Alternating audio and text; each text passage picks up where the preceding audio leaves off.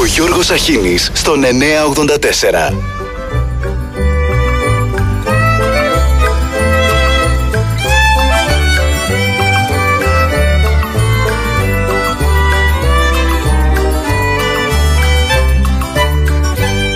Ήταν πάντα η συλλογιά μου να μπω στο Βατικανό Να τον έβλεπα μπροστά μου φυσικό και ζωντανό Λένε πως είναι ωραίος, είναι διακριτικός Και βάρπαλος και ακμαίος και γλυκός, πολύ γλυκός. Θέλω να τον δω, θέλω να τον δω Θέλω να δω τον Πάπα, τον Πάπα τον Πάπα. Θέλω να δω τον Πάπα, θέλω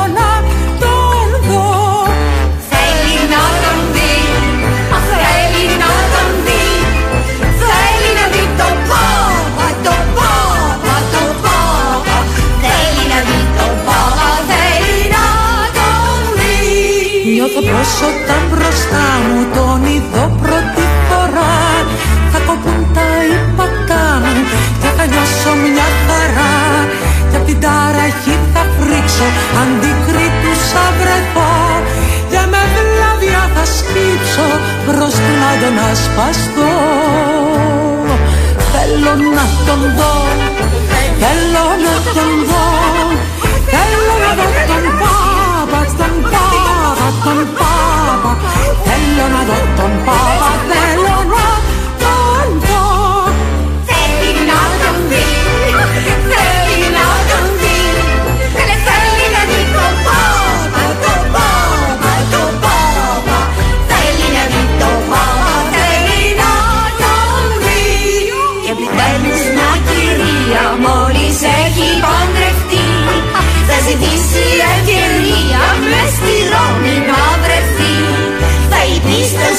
σύζυγό της Μια που είμαστε εδώ. Τον ποντίφικα εμπρότης Θέλω μα θέλω να τον δω. Θέλω να τον δω. Θέλω να τον δω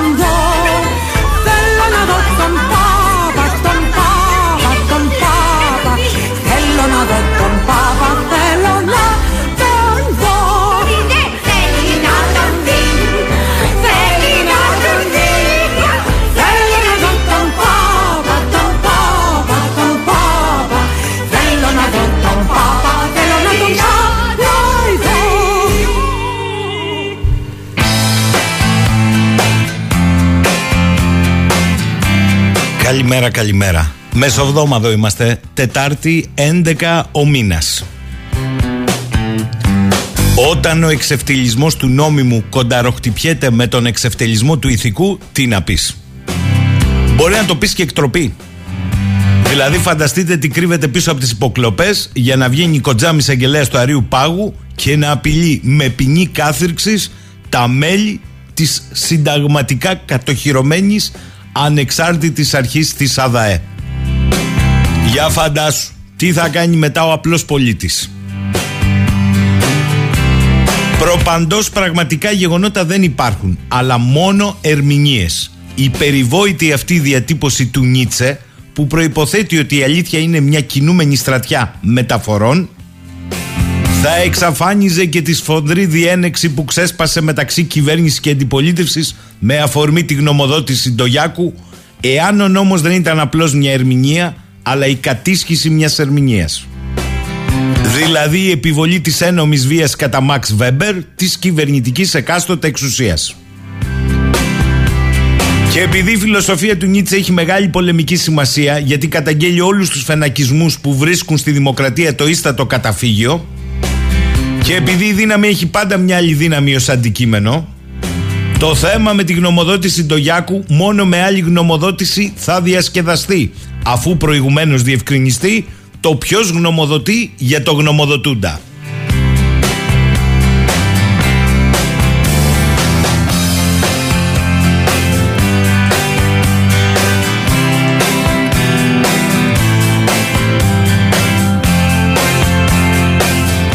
Καλημέρα Σάκη μου. Να ζήσουν του έκτοτου οι δικοί του να τον θυμούνται Όμως η ελληνική δημοκρατία λέει ο Σάκης Δεν έχει καμιά δικαιοδοσία να στείλει ούτε στεφάνι.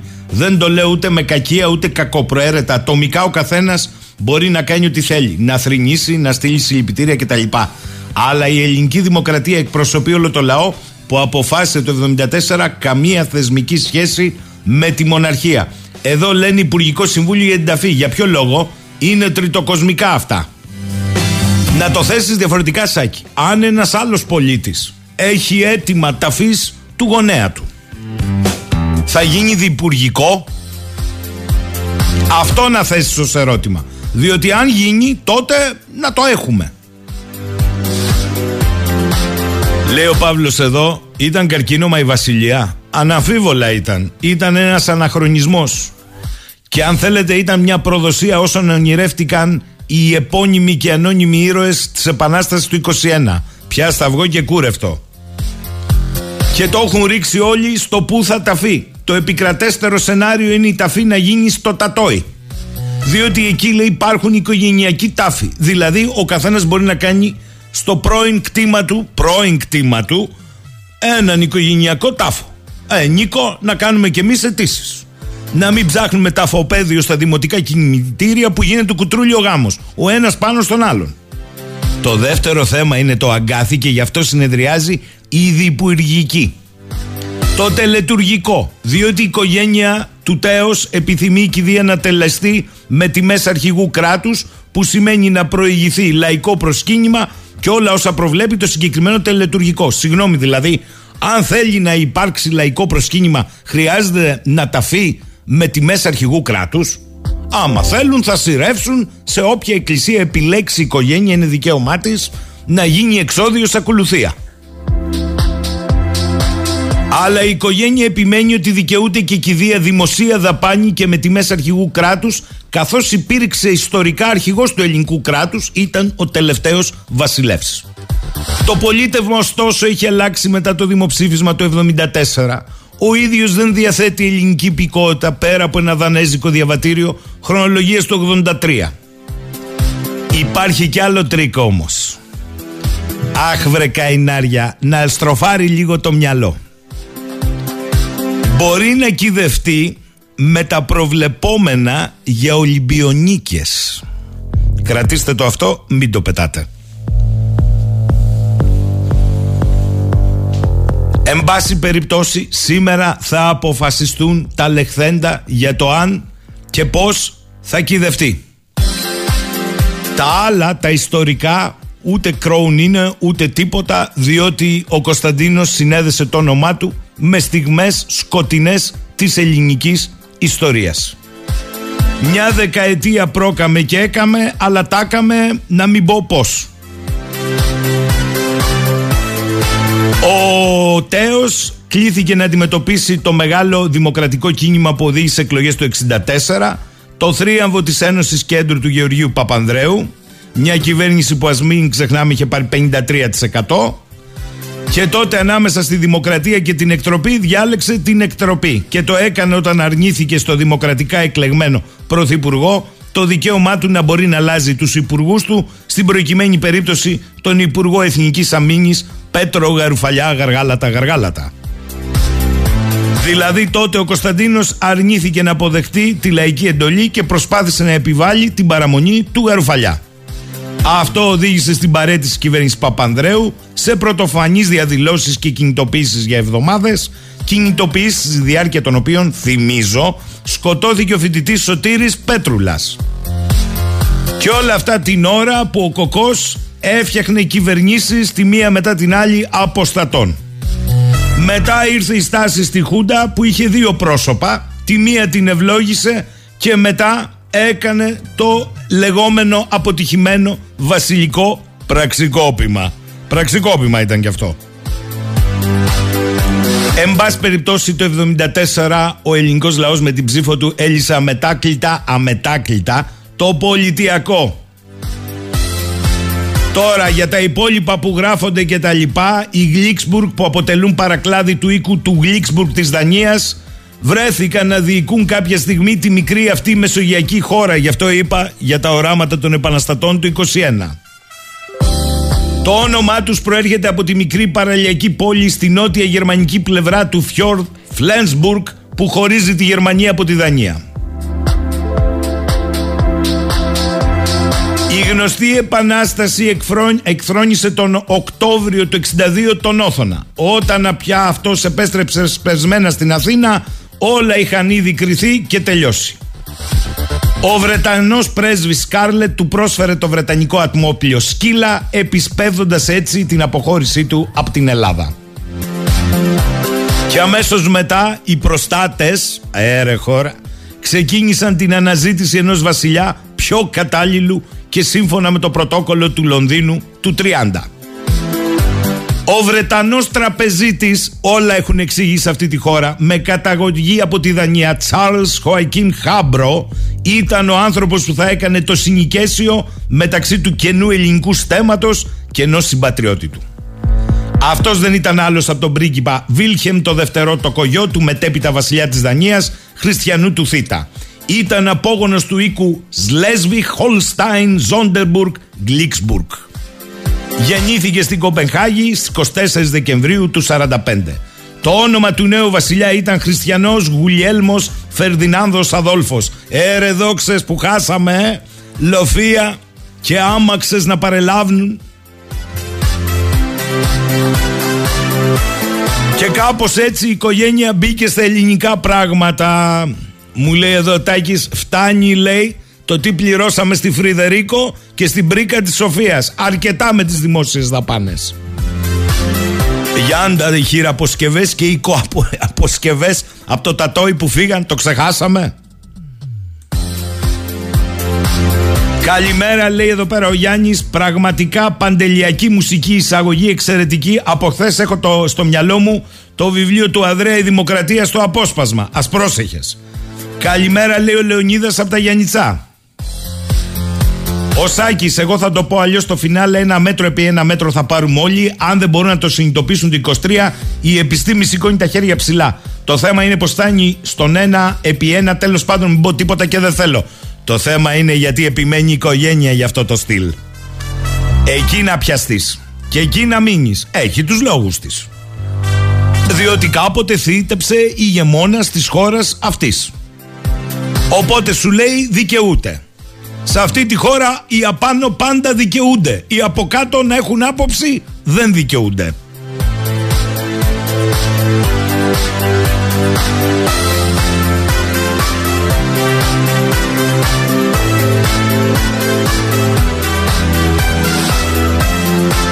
Όλα τα έχει Μαριωρή λέει ο Σπύρος Ο Φέρετζες της έλειπε Άστο Σπύρο, άστο Καλό θέμα να ασχοληθούμε με αυτό Πού, πώς, με ποιον και γιατί και πώς. Τελεία και παύλα Οι οικοί του Να τον συλληπούνται όσοι θέλουν Να πάνε και όσοι θέλουν Να φιλήσουν στο φέρετρο Και την εικόνα όπως νομίζουν. Αυτά είναι δικαίωμα μιας οικογένειας Του κάθε ανθρώπου που φεύγει Από το μάταιο αυτό κόσμο τα υπόλοιπα ανάγονται στην πολιτική σφαίρα. Να πάω πιο δεξιά ή να πάω πιο κεντρώα. Ιδού το μέγα δίλημα. Εν τω μεταξύ στον Ντούκου πέρασε παιδιά. Κοτζάμι Ισραηλινή εφημερίδα Χάρετζ από τις κορυφαίες στη χώρα της μιλάει για οργανωμένα ταξίδια ξένων πρακτόρων για να εκπαιδευτούν στην Αθήνα παρακαλώ στη χρήση του Πρέταντορ. Αυτό που δεν είδαμε δεν ξέρουμε στη χώρα. Το οποίο Πρέταντορ ο Ισραηλινός ε, εκπρόσωπός του το πούλησε από την Κύπρο και στο Μπαγκλαντές και μετά ήρθαν Μπαγκλεντασιανοί στην Αθήνα να εκπαιδευτούν. Ερώτημα, το Υπουργείο Εξωτερικών τα έχει καταγεγραμμένα, δεν μπορεί, κάπου θα τα έχει. Μυστικοί πράκτορες από το Μπαγκλαντές ήρθαν για να λάβουν τεχνογνωσία. Κατά τα άλλα δεν ξέρουμε τίποτα. Και κάπως έτσι βγήκε και ο κύριος Ντογιάκος και έκανε την παρέμβαση να σταματήσει η ανεξάρτητη αρχή και εκεί μπλέκτηκαν οι κανόνες του συντάγματος. Καταλάβαμε όλοι.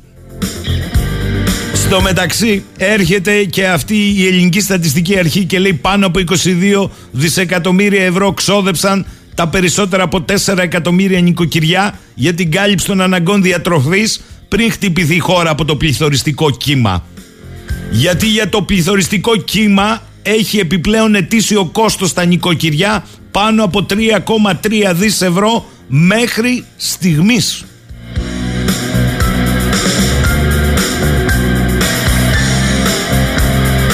Πες λέει κάτι για την πρώτη, το πω παιδιά. Ξεκίνησε σαν φάρσα, προκαλεί θυμηδία, μετά τις τελευταίες εξελίξεις μετατρέπεται σε τραγωδία και για να δούμε θα κάνει υποτίθεται θεματοφύλακας του συντάγματος. Η πρόεδρος Δημοκρατίας, η κυρία Κατερίνα Σακελαροπούλου, σε μια κίνηση που για κάποιους χαρακτηρίστηκε, το είπαμε χθες, ως θεσμικό ατόπιμα πρώτου μεγέθους, ενώ από άλλους ως φαρσοκομωδία.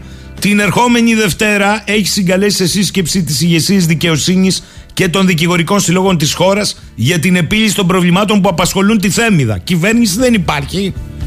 Θα νομοθετήσει. Από την Προεδρία λοιπόν έχουν κληθεί η Πρόεδρος Συμβουλίου της Επικρατείας, η Πρόεδρος του Αερίου Πάγου, ο εισαγγελέας του Αερίου Πάγου, ο κ. Ντογιάκος, ο Πρόεδρος του Ελεκτικού Συνεδρίου, ο Πρόεδρος Ολομέλειας των Δικηγορικών Συλλόγων της χώρας και ο Πρόεδρος Ομοσπονδίας Δικαστικών Υπαλλήλων. Ερώτηση. Μετά την ανακοίνωση ως γνωμοδότηση του κυρίου Ντογιάκου αναφορικά με τις έρευνες της ΑΔΑΕ για τις υποκλοπές τις οποίες όχι μόνο κρίνει παράνομες αλλά επισύει πλέον και απειλεί δεκαετούς φυλάκισης στα μέλη της ανεξάρτητης αρχής. Γνωμοδότηση αλλά επισύει απειλή. Επειδή δεν υπάρχει κανένα περιθώριο για πλάκα ή καζούρα και επειδή προκύπτει μείζον θέμα λειτουργίας του πολιτεύματος αν η πρόεδρος όντως εμείνει στην πρωτοβουλία της θα λάβει θέση για τη συγκεκριμένη εξέλιξη ή από εδώ πάνε οι άλλοι θα ακούσουμε για καμιά άλλη παγκόσμια ημέρα γάτας.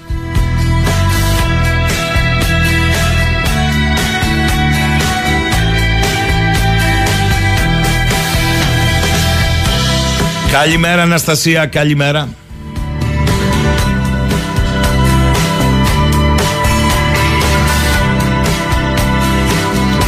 Ο Αντώνης έχει άλλη άποψη. Ντροπή λέει να λέμε λέξεις τύπου κοκός, δεν πρόλαβε να παγώσει ο Θανόν.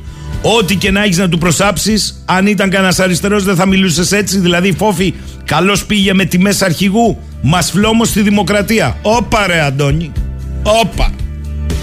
Εν ενεργεία πολιτικός αρχηγός τρίτου κόμματος ήταν. Με συγχωρείς δηλαδή. Αν εσένα σε φλόμο η δημοκρατία και θες λοφία, άμαξες και γκλαμουριά, υπάρχει και το Netflix.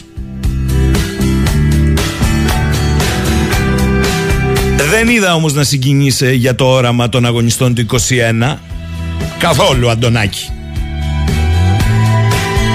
Ο άλλος ο Αντώνης, ο, ο πτυχιούχος με την πολύ σημαντική δουλειά που κάνει στα άρθρα του, λέει καλημέρα.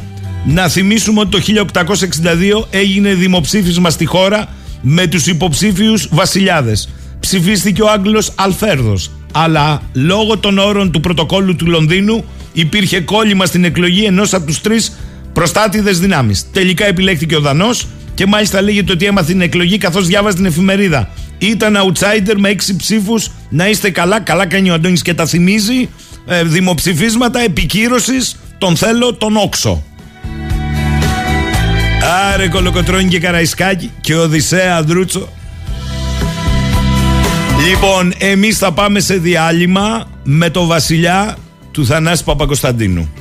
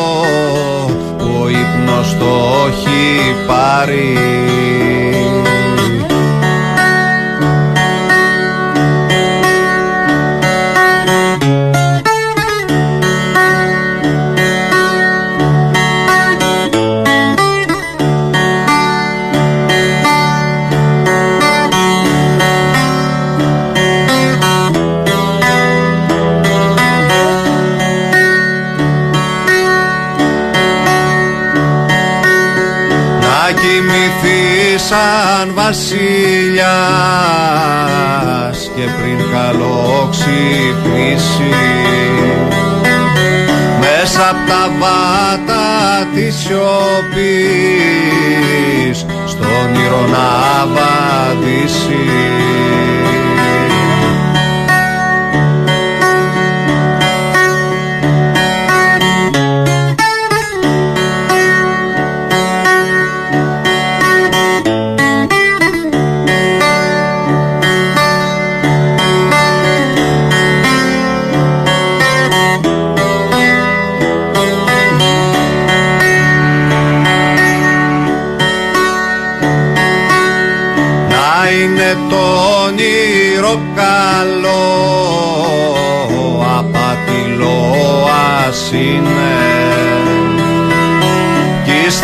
γύρισε ψηλά. Κι αν θες βροχούλα γίνε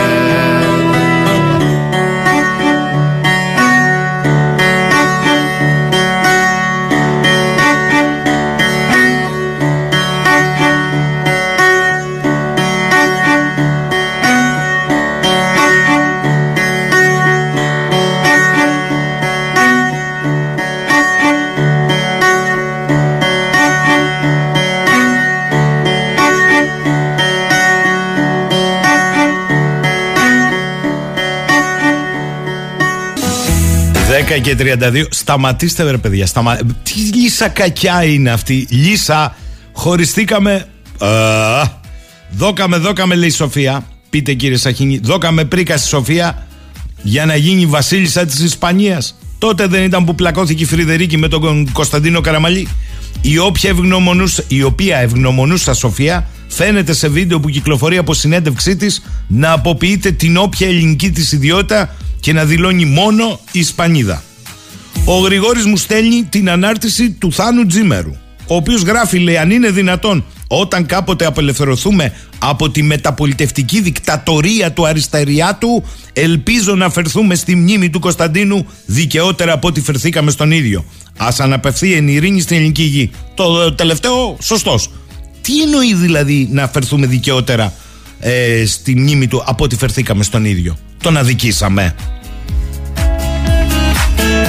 Όσοι ζητούν λοιπόν να ταφεί κύριε Τζίμερε δημόσια δαπάνιο έκτοτος Γλίξμπουργκ που υπονόμευσε τη δημοκρατία ο οποίος άνοιξε το δρόμο με τις αποστασίες και στη Χούντα με τα Ιουλιανά και ο οποίος να σας θυμίσω κύριε Τζίμερε ουδέποτε αναγνώρισε το αποτέλεσμα του δημοψηφίσματος για δημοκρατία από την οποία οι συγγενείς του τώρα έχουν την απέτηση να τον τιμήσει Ας επιστρέψουν στην Ελλάδα οι Νταλίκες από το Τατόι που φύγαν νύχτα και να το δούμε λέω εγώ.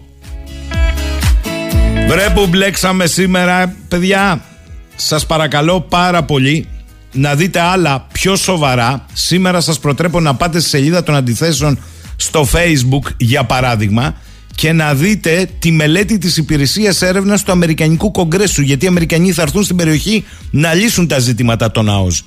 Πάτε στη σελίδα της εκπομπής στο facebook και δείτε τη μελέτη και πηγαίνετε στη σελίδα 26 που έχει και χάρτη.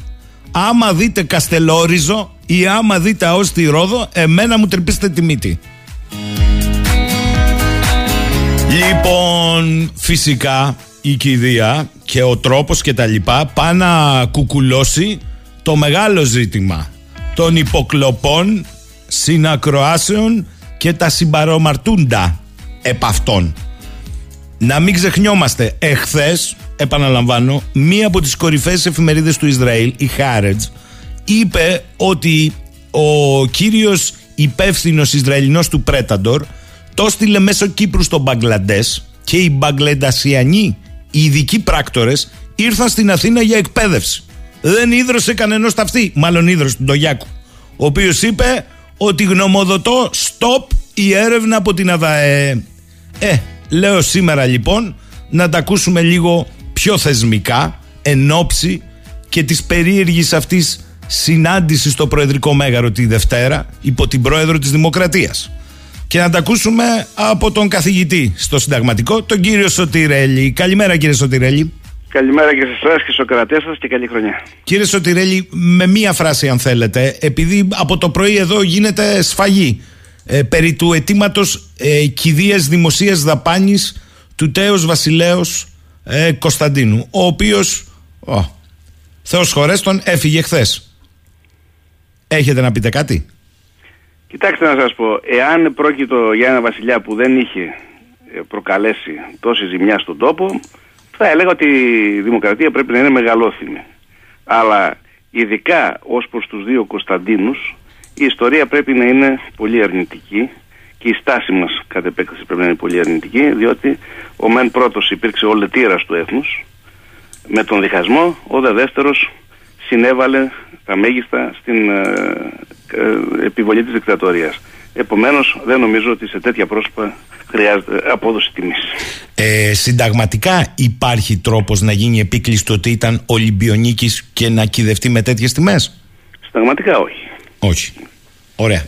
Από εκεί πέρα νομοθετικά δεν ξέρω, αλλά συνταγματικά όχι πάντως. Λοιπόν, θέλω να φύγουμε από αυτό το θέμα και να πάμε στο μείζον θέμα, το οποίο έχει πάρει ε, και άλλο χαρακτήρα από χθες ε, το απόγευμα. Πριν φτάσουμε σε αυτό όμως κύριε Σωτηρέλη, για όλο αυτό το πακέτο που εγώ επιμένω ότι αφορά τη ζωή όλων όσο και αν φαίνεται ότι σε πρώτο πεδίο αφορά κάποιους πολιτικούς, κάποιους δημοσιογράφους Πού βρισκόμαστε επί της ουσίας; Ακούστε κύριε Σαχίνη, το πρόβλημα αφορά συνολικά τη δημοκρατία. Η δημοκρατία μετράει όπως έχουμε πει σε κάποιες εκδηλώσεις που είχαμε κάνει ε, πρόσφατα. Διότι το μείζον είναι να υπάρχει το δημοκρατικό πλαίσιο μέσα στο οποίο θα κινούμαστε και το οποίο κατακτήθηκε μέσα από σκληρούς διεκδικητικούς αγώνες. Όλη αυτή η προσπάθεια να θεωρηθεί ότι είναι ένα ζήτημα πολυτελείας που αφορά μόνο κάποιους είναι εκτός πραγματικότητας. Θυμίζει αυτό που είχε πει κάποτε ο Μπρέχτ ότι στην αρχή δίωκαν τους ε, Εβραίους αλλά δεν αντέδρασα, μετά τους ομοφιλόφιλους αλλά δεν αντέδρασα, συνεχίζει και φτάνει στο τέλος όταν ε, δύο, ε, στα, στράφηκαν εναντίον μου δεν είχε κανένα να στραφώ. Αυτή είναι η ουσία. Δηλαδή το θέμα της δημοκρατίας αφορά το σύνολο των πολιτών. Δεν αφορά ούτε πολιτικούς ούτε δημοσιογράφους. Αφορά την ίδια την ουσία του δημοκρατικού πολιτεύματος, κομβικό στοιχείο του οποίου είναι τα ατομικά δικαιώματα και στα ατομικά δικαιώματα είναι πολύ σημαντική η προστασία της ιδιωτικότητας και ιδίως η προστασία του απορρίτου ανταποκρίσεων διότι συνδέεται και με την πολιτική ζωή και με τη δημοκρατία την ίδια αλλά και με την ε, προστασία της ατομικής ελευθερίας. Επομένως όλες αυτές οι παραφιλολογίες ουσιαστικά αποσκοπούν στην ε, επιβολή της ομερτά όπως έχει λεχθεί χαρακτηριστικά ενός πέπλου σιωπής ώστε να μην ασχολούνται, ασχολούνται οι πολίτες. Οι πολίτες όμως ασχολούνται. Αυτό το δείχνουν και πολλές δημοσκοπήσεις παρότι ερμηνεύονται μερικές φορές διαφορετικά. Δείχνουν ότι οι πολίτες το θεωρούν ένα από τα πολύ σοβαρά θέματα και θεωρώ ότι αυτό δεν πρέπει να το υποτιμούμε διότι ε, η πολιτική ζημιά που έχει γίνει για την κυβέρνηση, κατά την άποψή μου είναι πολύ σημαντική, αλλά και από την άλλη μεριά οι εκλογές δεν είναι κολυμβήθρα του ΣΥΛΟΑΜ. Δηλαδή και ακόμα κι αν η Νέα Δημοκρατία πάρει ένα σημαντικό ποσοστό, αυτό δεν σημαίνει, το οποίο θα είναι το 1 τρίτο ας πούμε του εκλογικού σώματος, αυτό δεν σημαίνει ότι απαλλάσσεται των ευθυνών της. Οι ευθύνες είναι τεράστιες, διότι είναι ένα μείζον σκάνδαλο, εδώ αποκαλύπτεται δυστυχώς ότι υπήρξε μια οργανωμένη προσπάθεια κρατικών και παρακρατικών μηχανισμών, αναφερθήκατε ήδη στο Predator, να παρακολουθούν συστηματικά πολιτικούς, δημοσιογράφους, γενικά αντιπάλους της κυβέρνησης ή ύποπτους για πολιτικές κινήσεις, χωρίς όρια, χωρίς εδώ και μάλιστα από ένα κέντρο το οποίο στήθηκε στο Μαξίμου. Η ΕΕΠ πήγε εκεί με επιλογή του Πρωθυπουργού αμέσως μετά τις εκλογές, στελεχώθηκε και ως προς τα δύο σκέλη της με αποκλειστική επιλογή του Πρωθυπουργού, ο οποίος μάλιστα επέβαλε τον διοικητή της ΕΕΠ αλλάζοντας τον νόμο γιατί δεν είχε τα προσόντα, επέβαλε μια εισαγγελέα η οποία είχε αντιδράσεις και από τον πρόεδρο και από τον εισαγγελέα του Αρίου Πάγου που την καταψήφισαν στο δικαστικό συμβούλιο. Οριακά εγκρίθηκε ο διορισμός της εκεί με 6-5, παρά αυτά την επέβαλε και, παρά, και αφού στήθηκε αυτός ο μηχανισμός, ουσιαστικά ε, ανατέθηκε στο δεξί χέρι του Πρωθυπουργού, στον ανιψιό του, τον κύριο Δημητριάδη. Είστε από αυτούς που έθεσαν και θέμα παρέτησης. Ακριβώς. Κοιτάξτε, το σκάνδαλο αυτό είναι ένα σκάνδαλο μείζων είναι ένα σκάνδαλο το οποίο ουσιαστικά δυναμητίζει το δημοκρατικό χαρακτήρα του πολιτεύματος. Και υπ' αυτή την έννοια, όταν υπάρχει τέτοιο σκάνδαλο και όταν πολιτικός προϊστάμενος της ΕΕΠ ήταν, είναι ο ίδιος ο Πρωθυπουργός με δική του επιλογή, διότι ε, αυτός επέλεξε να υπαχθεί η ΕΕΠ στο Μαξίμου, στο Πρωθυπουργικό Γραφείο, αυτός επέβαλε και τον, και τον διοικητή της ΕΕΠ και μάλιστα με αλλαγή του νόμου γιατί δεν είχε τα προσόντα και την εισαγγελέα την αρμόδια η οποία είχε πολλές αντιδράσεις από το δικαστικό σώμα και ιδίως από τον πρόεδρο και από τον εισαγγελέα του Αριοπάγου οι οποίοι ορίστηκαν από την κυβέρνηση μάλιστα οι οποίοι καταψήφισαν τη συγκεκριμένη εισαγγελέα στο δικαστικό συμβούλιο και μάλιστα με 6-5 πέρασε η δικαιοδοτικό διορισμό. Όταν λοιπόν είχε τους δικούς του ουσιαστικά ανθρώπους εκεί, είναι αδιανόητο να ισχυρίζεται κανείς όταν την υπόθεση πολιτικά χειριζόταν το δεξί του χέρι, ο ανιψιός του, είναι αδιανόητο να θεωρηθεί ότι δεν ήξερε ο Πρωθυπουργός αυτά που γινόταν. Ακόμη όμως και αν δεν ήξερε, τότε και πάλι η παρέτηση ήταν η μόνη θεσμικά αξιοπρεπής λύση, διότι η πολιτική ευθύνη είναι αντικειμενική και είναι μη μεταβιβάσιμη. Δεν μπορεί δηλαδή να θεωρηθεί ότι υπήρξε ανάληψη πολιτικής ευθύνης με την παρέτηση ή η πάυση, είναι, δεν είναι σαφές, κάποιων μετακλητών υπαλλήλων. Επομένως, η μόνη θεσμικά αξιοπρεπής λύση ήταν η παρέτηση. Αυτό δεν είναι μόνο πολιτικό ζήτημα, όπως προσπαθούν να πούν διάφοροι δημοσιογράφοι, ε, οι οποίοι ε, προσπαθούν να καλύψουν την κυβέρνηση. Είναι και συνταγματικό ζήτημα. Το επιβάλλει και η συνταγματική θεωρία πολιτικής ευθύνης και η συνταγματική πράξη των δημοκρατικά προηγμένων χωρών. Θυμίζω ότι για παρεμφερές σκάνδαλο και μάλιστα ίσονο σημασία τελικά όπως, όπως αποκαλύπτεται διότι εδώ είχαμε λειτουργία κρατικών και παρακρατικών μηχανισμών προς την κατεύθυνση της παρακολούθησης ενός ευρύτατου κύκλου προσώπων. Για παρεμφερές λοιπόν σκάνδαλο παρετήθηκε ο Νίξον στην Αμερική και ανάλυση πολιτικής ευθύνης έγινε για περιπτώσεις ανάλογες από τον Βίλι Μπραντ στη Γερμανία, από τον Κουρτ στην Αυστρία για θέματα δημοσκοπήσεων, για παραποίηση δημοσκοπήσεων και από τον Τζόνσον πρόσφατα δύο φορές μάλιστα για τον Τζόνσον και την επόμενη πρωθυπουργό δύο φορές με την ανάλυση πολιτικής ευθύνης για συμμετοχή σε παράνομο ε, πάρτι του COVID. Άρα λοιπόν εδώ ανακύπτει ένα σοβαρότατο ζήτημα για τη λειτουργία του πολιτεύματος. Ο Πρωθυπουργός δεν επέλεξε τη θεσμικά αξιοπρεπή λύση. Είναι ένας Πρωθυπουργός πολιτικά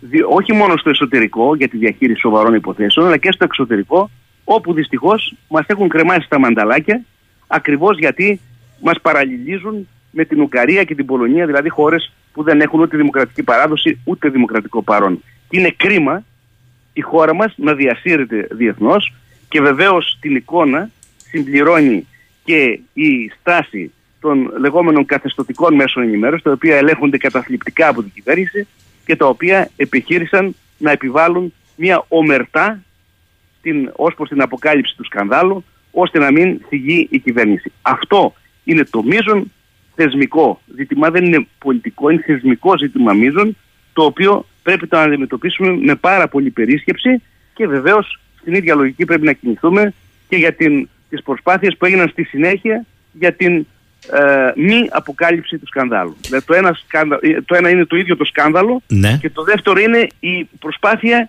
να μην αποκαλυφθεί το σκάνδαλο, να συγκαλυφθεί το σκάνδαλο. Η, προσπάθεια συγκάλυψης του σκανδάλου είναι ένα δεύτερο μεγάλο σκάνδαλο ε, σε σχέση με τις υποκλοπές.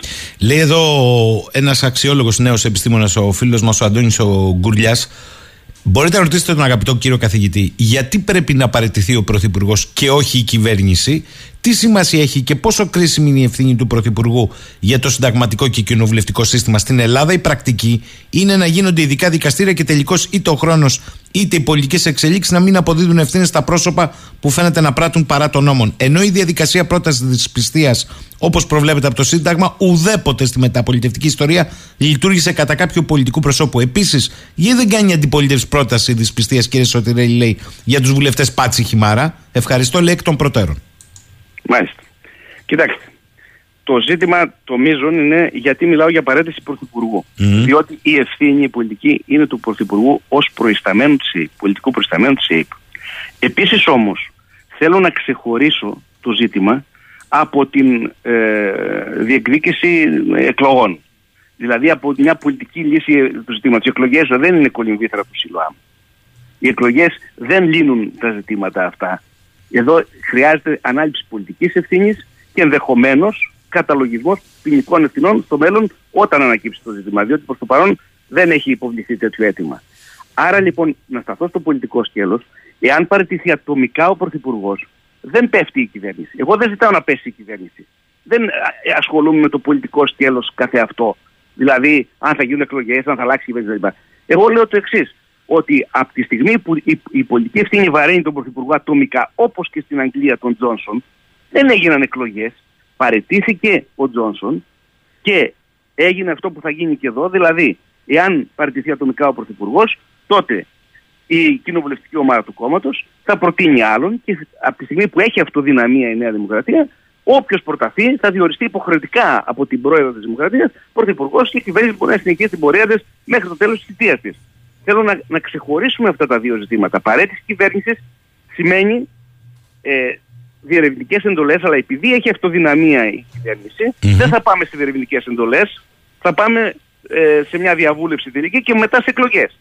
Άρα λοιπόν το θέμα της παρέτηση συνδέεται με εκλογές κατά βάση. Ενώ το θέμα της παρέτηση του Πρωθυπουργού δεν συνδέεται καταρχήν με εκλογές. Συνδέεται με ανάληψη πολιτικής ευθύνης, την οποία όφιλε να αναλάβει από την πρώτη στιγμή διότι αποκαλύφθηκε ο ρόλος της ΕΕΠ, η οποία βρέθηκε στο επίκεντρο κρατικών και παρακρατικών μηχανισμών, όπως είπατε και για το Predator, και πολιτικός προϊστάμενος της ΕΕΠ είναι ο Πρωθυπουργός. Άρα, εφόσον η πολιτική ευθύνη είναι αντικειμενική και μη μεταβιβάσιμη, δεν υπάρχει κανένα περιθώριο. Η πρόταση τη πιστεία κτλ. Είναι πολιτικές κινήσεις, οι οποίες ξέρουμε ότι απλώς εισπυρώνουν τις κυβερνητικές πλειοψηφίες. Δεν έχουν νόημα. Ε, ε, Αυτό είναι το, το μεγάλο ζήτημα δηλαδή αυτή τη στιγμή. Το, μεγάλο ζήτημα είναι να, να ξεχωρίσουμε τα, ε, το, το, θέμα της πολιτικής ευθύνης του Πρωθυπουργού ο, ο οποίος όφιλε να αναλάβει όπως το ανέλαβαν και όλοι οι αρχηγοί κρατών σε ανάλογες περιπτώσεις σε δημοκρατικά προηγμένες χώρες και όχι να στεκόμαστε πίσω από επιχειρήματα σαθρά τα οποία προσπαθούν να προσανατολίσουν τη συζήτηση. Κύριε Σωτηρέλη, είπατε ότι έχουμε στην ουσία δύο σκάνδαλα. Το ένα είναι αυτό καθ' αυτό το θέμα των παρακολουθήσεων υποκλοπών και το άλλο οι προσπάθειες ε, εδώ και μήνες συγκάλυψης αυτής της υπόθεσης.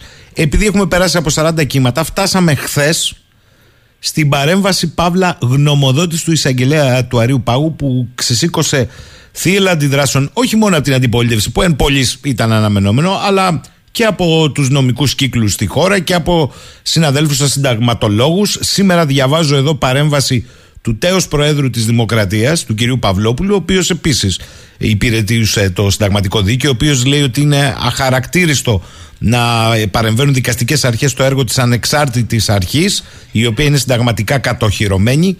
Εδώ τώρα, σε αυτό θέλω να, να φτάσουμε, διότι υπάρχουν ερωτήματα πολλών ακροατών που λένε εντάξει, τα λένε συνταγματολόγοι, τα είπε και ο τέος πρόεδρος Δημοκρατίας σήμερα. Αλλά υπάρχει ένα θέμα. Θα πάει η ΑΔΑΕ σε εταιρεία κινητής τηλεφωνίας και αν επικαλεστεί η εταιρεία κινητής τηλεφωνίας τη γνωμοδότηση του Αερίου Πάγου, θα δώσει στοιχεία.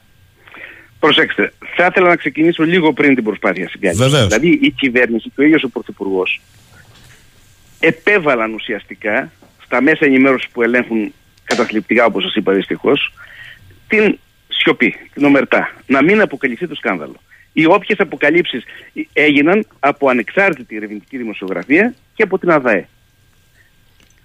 Ένα το κρατούμενο. Και οι κάποιες άλλες αποκαλύψεις που έγιναν από κάποια καταστατικά μέσα έγιναν ε, στο πλαίσιο εσωτερικών διευθετήσεων ε, της, ε, της διαπλοκής θα έλεγα και δεν ξέρω πόσο θα κρατήσουν.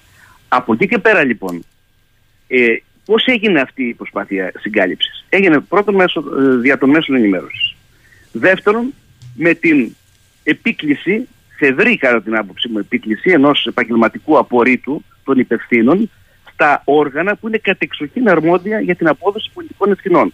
Δηλαδή, στην Επιτροπή Θεσμών και Διαφάνειας της Βουλής και στην Εξεταστική Επιτροπή που ναι μεν συγκλήθηκε, συγκροτήθηκε με βάση απόφαση μόνο της αντιπολίτευσης ε, όπως επιτρέπει πλέον το Σύνταγμα αλλά ελέγχθηκε και ουσιαστικά μπλοκαρίστηκε στη λειτουργία της από την ε, πλειοψηφία της ίδιας της Επιτροπής που ήταν κυβερνητική πλειοψηφία. Έτσι δεν φτάσαμε σε κανένα αποτέλεσμα, δεν φτάσαμε στο να χυθεί φως με επιλογή της κυβέρνησης, διότι ο Πρωθυπουργός μπορούσε να άρει αυτό το επαγγελματικό απόρριτο αν ήθελε, αλλά δεν το έκανε, διότι φοβάται να το κάνει, διότι ξέρει τι μπορούν να, να αποκαλυφθούν και, τι, και αυτό φοβόταν είναι αυτό που άρχισε να αποκαλύπτει ήδη. Από τη μία, από τις δύο περιπτώσεις που είχαμε το Ανδρουλάκη και το Κουκάκι, έχουμε φτάσει αισίως στις 5-6 για τις οποίες υπάρχει παραδοχή πλέον ότι υπήρξαν παρακολουθήσεις και δεν ξέρω πόσες ακόμα θα αποκαλυφθούν και μάλιστα όχι μόνο πολιτικά πρόσωπα αλλά και ο επικεφαλής των ενόπλων δυνάμεων. Αυτή λοιπόν η προσπάθεια συγκάλυψης το τελευταίο διάστημα επειδή η μόνη ε, αρχή, διοικητική αρχή η οποία κινήθηκε σωστά από την, ε, εξ αρχής ήταν η ανεξάρτητη αρχή για τη διασφάλιση του απορρίτου των ανταποκρίσεων υπάρχει μια προσπάθεια να υπονομευτεί ο ρόλος της και να αδρανοποιηθεί, δηλαδή να καταστεί διακοσμητική στην πραγματικότητα, ώστε να μην γίνει εφικτή η διερεύνηση του σκανδάλου. Διότι ήδη η, η αρχή έχει κινηθεί στους παρόχους. Γιατί, Γιατί έχει μεν στοιχεία για παρακολουθήσεις αλλά με τηλέφωνα και θέλει να συσχετίσει τα τηλέφωνα με συγκεκριμένα πρόσωπα τα οποία παρακολουθούσε η ΕΕΠ καταρχήν. Αφήνω τον παρακρατικό μηχανισμό. Άρα λοιπόν εδώ έχουμε μια παρέμβαση διπλή και πριν από κάποιες μέρες αλλά και τώρα πια με συγκεκριμένη γνωμοδότηση του κ. Ντογιάκου η οποία είναι ατυχέστατη. Δηλαδή διότι εντάσσει τη λειτουργία της εισαγγελίας του Αρίου Πάγου στην υπηρεσία δυστυχώς των κυβερνητικών επιδιώξεων. Η εισαγγελία του Αρίου Πάγου από την αρχή λειτουργήσε αρνητικά. Αποτρεπτικά στην αποκάλυψη του σκανδάλου. Στην πραγματικότητα στην αρχή τι είπε, είπε, διέταξε έρευνα γιατί διέρευσαν οι φάκελοι, όχι για το σκάνδαλο το ίδιο. Δεν απαγγέλθηκαν διώξεις για πραγματικά αδικήματα τα οποία είναι γνωστά και προβλέπονται στο ποινικό κώδικα. Η διαδικασία έρευνας βαδίζει πάρα πολύ αργά και απρόθυμα και αντίθετα υπάρχει πολύ μεγάλη προθυμία στο να ε, καλυφθεί η βούληση της κυβέρνησης, νομικά ε, υποτίθεται, ε, να μην εμπλακεί η ανεξάρτητη αρχή, γιατί τη φοβούνται την ανεξάρτητη αρχή, ε, σε ό,τι αφορά την αποκάλυψη του σκανδάλου. Έτσι λοιπόν βγήκε αυτή η γνωμοδότηση, η οποία πρώτον είναι αδιανόητο ο, ο πάροχος, ο οποίος μέχρι τώρα τα δίνοντας και ξαφνικά να θυμηθεί ότι χρειάζεται γνωμοδότηση του εισαγγελέα του. Συγγνώμη, να μου ξεκαθαρίσετε κάτι για να το καταλάβουμε πολύ. Ε, τι σημαίνει γνωμοδοτό, ότι είναι υποχρεωτικό επειδή γνωμοδότησα, είναι μια γνώμη. Αυτό η δεν γνωμοδότηση είναι. μια γνώμη, η ναι. οποία όμως με την απειλή μάλιστα και ποινικών διώξεων ναι. προσπαθεί να αποτρέψει τους παρόχους, δηλαδή τις τηλεφωνικές εταιρείες αφενός και τους, τα μέλη της Ανεξάρτητης Αρχής Αφετέρου, να ε, αποκαλυφθεί η αλήθεια. Αυτό είναι το ζήτημα. Είναι μια γνωμοδότηση που προσπαθεί ουσιαστικά, προσέξτε, να ασκήσει αυτό που απαγορεύεται για τις ανεξάρτητες αρχές. Να ασκήσει προληπτικό έλεγχο, προληπτική εποπτεία σε αυτές τις αρχές. Που είναι αδιανόητο. Οι ανεξάρτητες αρχές υπόκειται σε δικαστικό έλεγχο, αλλά υπόκειται εκ των υστέρων ε, για πράξεις ή παραλήψεις τους. Δεν μπορεί εκ των προτέρων να επιβληθεί μια οριοθέτηση του ρόλου τους ασφικτική από τον εισαγγελέα του Αριού Πάγου. Είναι εκτός αρμοδιοτήτων του. Είναι ουσιαστικά είναι μια προσπάθεια συγκάλυψης. Τίποτε άλλο νομικά είναι σαφρή, διότι όπου, θα, θα, θα, σας πω κάτι το οποίο ε, είναι σημαντικό. Οι δύο βασικοί πρωταγωνιστές της ε, αναθεώρησης του 2001 με την οποία καθιερώθηκε η ανεξάρτητη αρχή, δηλαδή ο κ. Βενιζέλος και ο κ. Παυλόπουλος, έχουν ακριβώς ταυτόσιμη επιχειρηματολογία επί του θέματος το εξής. Ότι το Σύνταγμα δεν μπορεί να ερμηνεύεται μέσω των νόμων.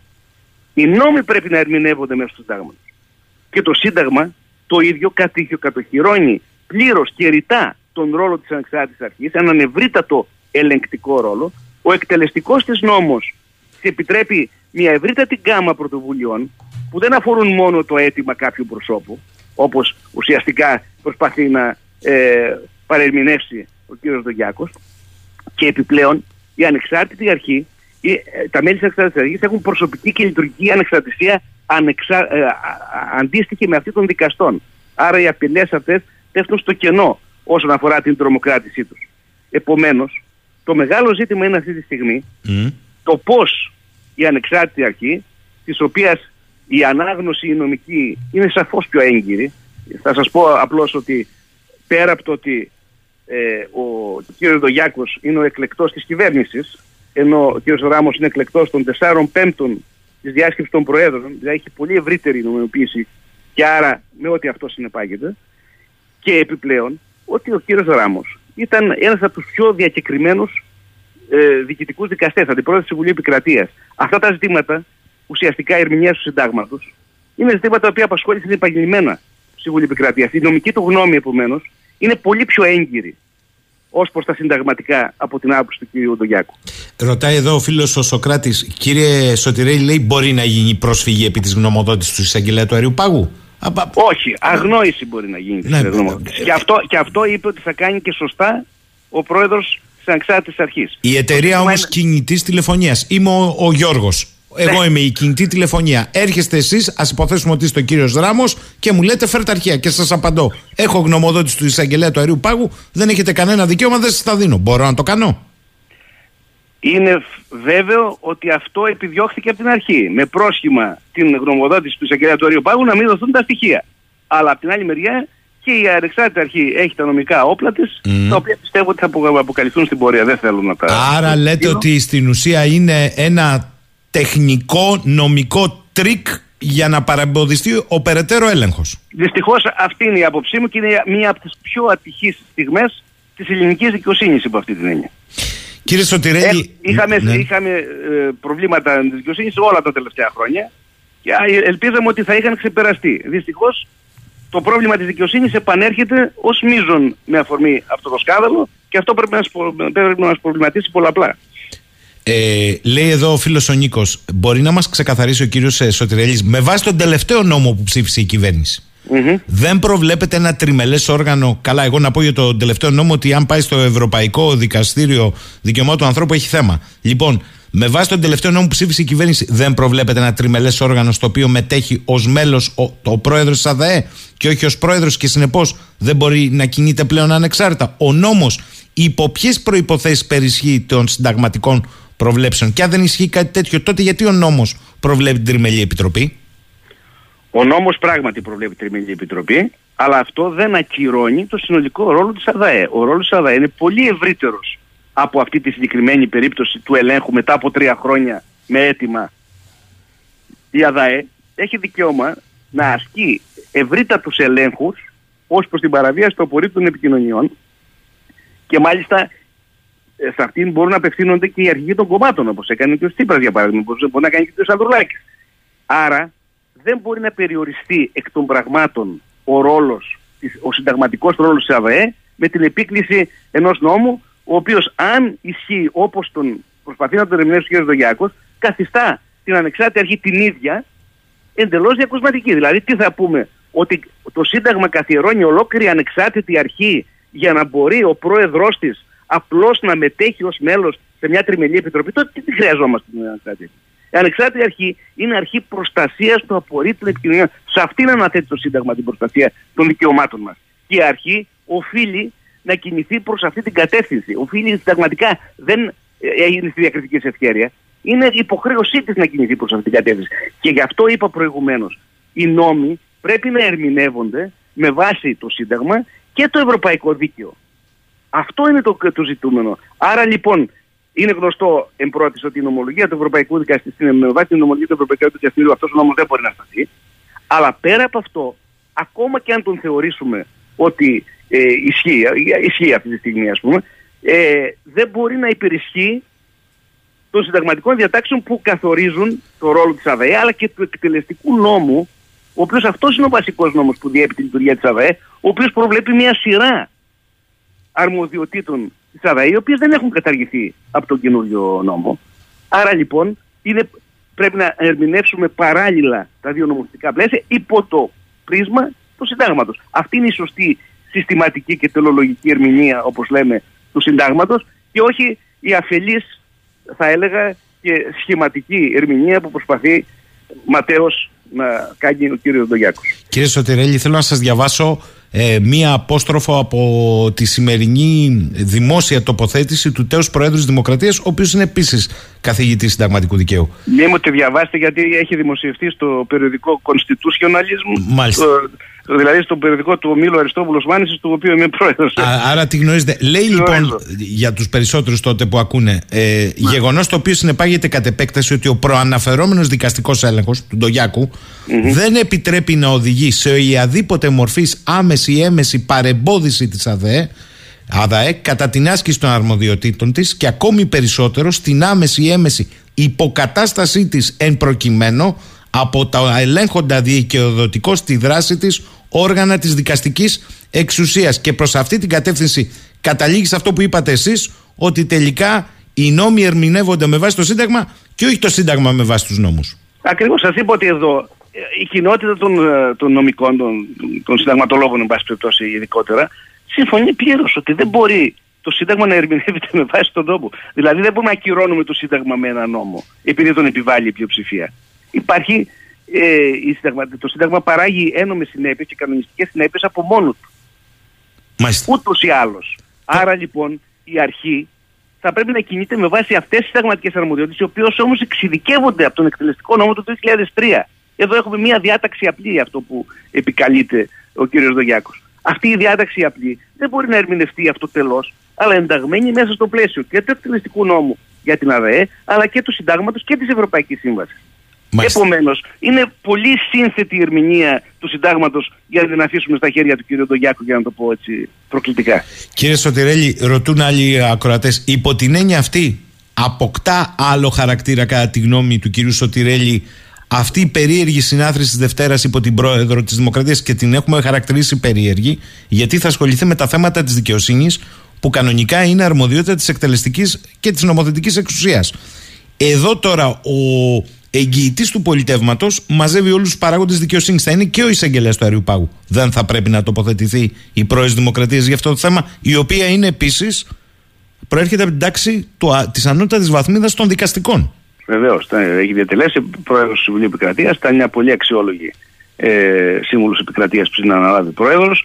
Κοιτάξτε, το, το ότι του συγκαλεί το ίδιο δεν νομίζω ότι είναι πρόβλημα. Το πρόβλημα, πρόβλημα θα ήταν εάν ε, υπησερχόταν έμεσα μια τέτοια συνάντηση σε τρέχοντα πολιτικά ζητήματα. Εγώ, κατά την άποψή μου, ούτε η πρόεδρο της Δημοκρατίας, ούτε η ανώτατη δικαστική λειτουργία που θα συμμετάσχουν εκεί δικαιούνται τουλάχιστον δημόσια, άλλο αν κάνουν μια συζήτηση μεταξύ τους, off the record όπως λέμε. Αλλά εάν υπάρξουν ανακοινώσεις οι οποίες θα έχουν έμεσο πολιτικό αντίκτυπο ή θα υπηρετούν έμεσα πολιτικές σκοπιμότητες όπως αυτές που υπηρετεί κατά την άποψή μου ο κ. Δογιάκο, τότε θα υπάρξει πρόβλημα. Ναι, ε, να δηλαδή, το, να το εάν, εάν τυχόν υπάρξει οποιαδήποτε προσπάθεια να ενταχθεί μια τέτοια συνάντηση στην λογική της συγκάλυψης του σκανδάλου των υποκλοπών, για να σας το πω ε, προκλητικά, τότε θα υπάρξει πρόβλημα. Ανάστροφα να, να ρωτήσω εγώ. Ο πρόεδρος Δημοκρατίας, το είπα το πολιτιακά αξίωμα της χώρας, είναι ο εγγυητής του συντάγματος. Και ρυθμιστής του πολιτικού. Μάλιστα. Ναι. Ω εγγυητή του συντάγματος δεν πρέπει να πει ότι το Σύνταγμα δεν ερμηνεύεται από τους νόμους, αλλά οι νόμοι με βάση το Σύνταγμα. Ακούστε να σας πω. Εγώ θεωρώ αντίθετα με, ότι, με μια πρακτική που έχει επικρατήσει σε ένα βαθμό ναι, από ναι. κάποιους προέδρου, ότι ο πρόεδρος της Δημοκρατίας δεν πρέπει γενικά να αναμειγνύεται σε ζητήματα της τρέχουσας πολιτικής επικαιρότητας. Ο ρόλος του τουλάχιστον επίσημα. Ο ρόλος του είναι ανεπίσημος. Όπως έλεγαν παλιά για τον Βασιλιά πρέπει να συμβουλεύει, να νουθετεί, να προτείνει αλλά όχι με δημόσιες εμφανίσεις. Μάλιστα. Δεν είναι αυτός ο ρόλος του. Ο ρόλος του είναι να είναι ρυθμιστής και για να είναι ρυθμιστής του πολιτεύματος θα πρέπει να κινείται σε μια συγκεκριμένη κατεύθυνση. Αυτό είναι το ζήτημα και, άρα, και άλλες ε, ε, αργό, και παλιότερα που έγιναν κάποιες δηλώσεις γενικά από Πρόεδρο Δημοκρατίας, δεν θέλω να εξειδικεύσω, εμένα μου φαίνονται προβληματικές. Ε, κοιτάξτε τώρα, υπάρχει ένα ερώτημα πολλών ακροατών που λέει το εξής. Κατά τη γνώμη του κυρίου Σωτηρέλη, είναι υπόθεση δι- ειδικού δικαστηρίου ο χειρισμός του όλου θέματος; Ακούστε να σας πω. Τώρα προς το παρόν μιλήσαμε για τις πολιτικές ευθύνες που είναι τεράστιες. Σίγουρα υπάρχουν και ποινικές ευθύνες. Αυτές υποτίθεται ότι ερευνούν οι εισαγγελίες αυτή τη στιγμή. Γιατί υπάρχει μια έρευνα που έχει αρχίσει επιτέλους στο, στο θέμα αυτό. Με μεγάλη καθυστέρηση και με μεγάλη απροθυμία όπως σας είπα, αλλά έχει αρχίσει. Σίγουρα θα ανακύψουν και ποινικές ευθύνες. Αυτό είναι βέβαιο. Το θέμα είναι ότι όταν ανακύψουν οι ευθύνες αυτές, ε, πότε ανακύπτει το ζήτημα στη συνέχεια ειδικού δικαστηρίου. Αν αυτές οι, υποθε... οι ποινικές Μμμ. ευθύνες συνδεθούν με πολιτικά πρόσωπα, με υπουργούς και με τον Πρωθυπουργό. Τότε θα τεθεί και το θέμα της ποινικής ευθύνης, δηλαδή της ε, σύστασης προανακριτικής επιτροπής για τη διερεύνηση του σκανδάλου και ενδεχομένως με βάση το πόρισμα αυτό για την παραπομπή ή όχι στο, ανώτατο δικο- στο ειδικό δικαστήριο που προβλέπεται για αυτές τις περιπτώσεις, το λεγόμενο υπουργοδικείο. Αυτή είναι η πορεία. Προς το παρόν δεν τίθεται τέτοιο θέμα, γιατί για να τεθεί τέτοιο θέμα πρέπει να υπάρξει ε, πρόταση Μάλιστα. συγκεκριμένη βουλευτών με βάση Σαφές, συγκεκριμένα σαφές. στοιχεία.